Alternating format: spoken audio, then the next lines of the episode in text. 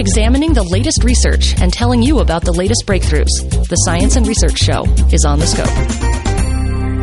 My guest pediatric oncologist, Dr. Joshua Schiffman, is on a mission to let physicians and patients know that in the case of childhood cancers, there's a good chance that some are inherited. Knowing this information can make a big difference in patient care and even in preventing cancer in family members. Dr. Schiffman, what prompted you to look at the inheritance of cancer? When a new child is diagnosed in the middle of the night, the parents typically ask three questions. The first question that they want to know always is Will my child live or will my child die? Now, fortunately, in pediatric cancer, we cure 80% or more. Mm. So we can reassure the patients, yes, yes, your, your child has got a great chance of survival based on all of the great stuff that we're doing in the Department of Pediatrics and Primary Children's Hospital and around the country. Now, the next question that often comes up is, why did my child get cancer? And that's something that we're studying in our laboratory here at the University of Utah, trying to answer that question. For now, what we tell the families is, well, we don't quite know. It's probably a combination of environment and genetics, but we're working on it. But the third question that always, always comes up is, are my other children also at risk for cancer? Mm. This is especially an important question in Utah, where families have five, six, seven, sometimes as many as 10 children. Right. And in the past, the only answer that we had for this question, which is asked at every new diagnosis, was we don't think so. We think probably not, this was just random chance, but we don't know for sure. You did a study looking at the families of children with cancer. What did you find? This was a fascinating study. We were able to use the Utah Population Database to look back to 1966 to determine how many cases of childhood cancer there were in Utah, and of those cases where we were able to have a family history, which was uh, approximately 4,482, how many of those children also had other family members with cancer.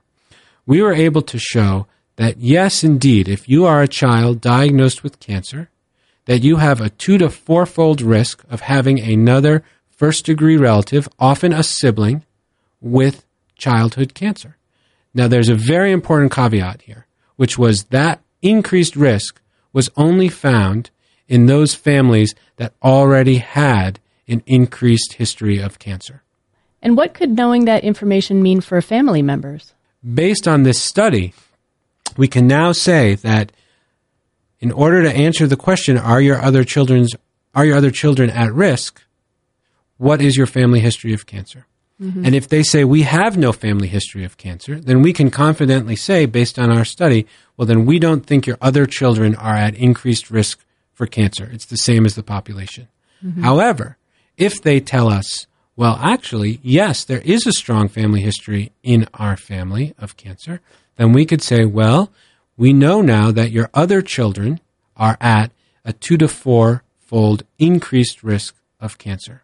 And what is the difference between an inherited cancer and an acquired cancer? So we often talk about the two hit hypothesis in cancer. Right. In the normal healthy population, like you or I, it often takes a lot of time, and it's really a chance phenomenon that you would randomly get two mutations in the same gene that then go on to develop the actual cancer.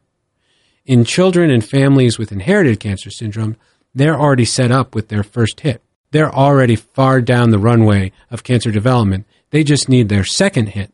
And once they get that second hit, that's when they develop the cancer. If you knew that one of the children you were seeing had an inherited cancer, how would that change how you treat the patient? That's an excellent question.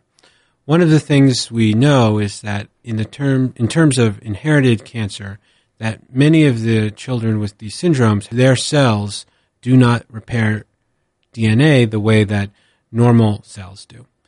That may translate into an increased risk of secondary cancers. Mm. So when choosing a therapy for a patient who has an inherited cancer syndrome, we take into consideration the risk that they could develop additional cancers if we don't choose the right therapy.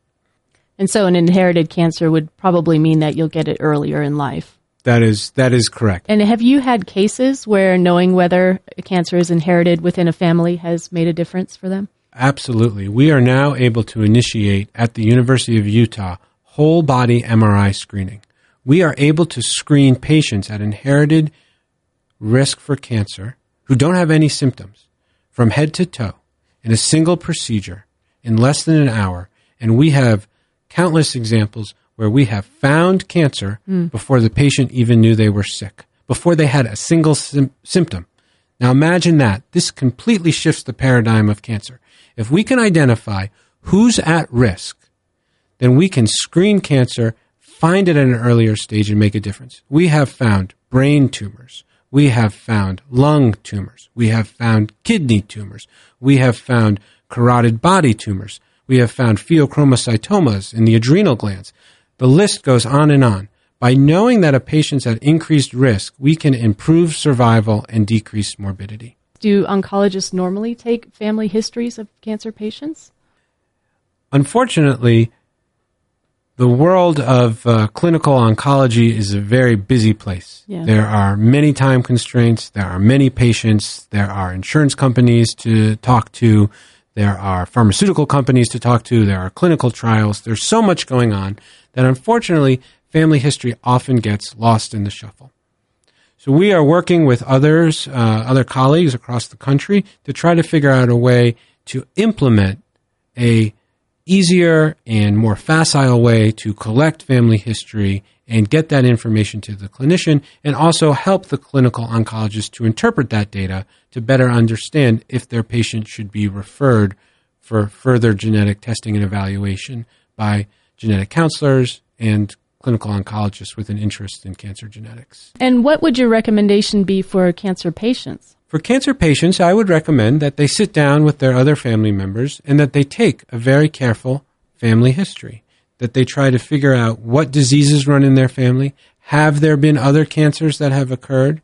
To figure out if they were, say, for instance, bone cancer, was it truly a bone sarcoma or was it another tumor, like a breast cancer, that had spread to the bone? Mm. All of this information helps us in the world of cancer genetics, along with the genetic counselors, who are, by the way, indispensable to mm-hmm. this effort, to try to determine what are the genetic risks for disease in this patient.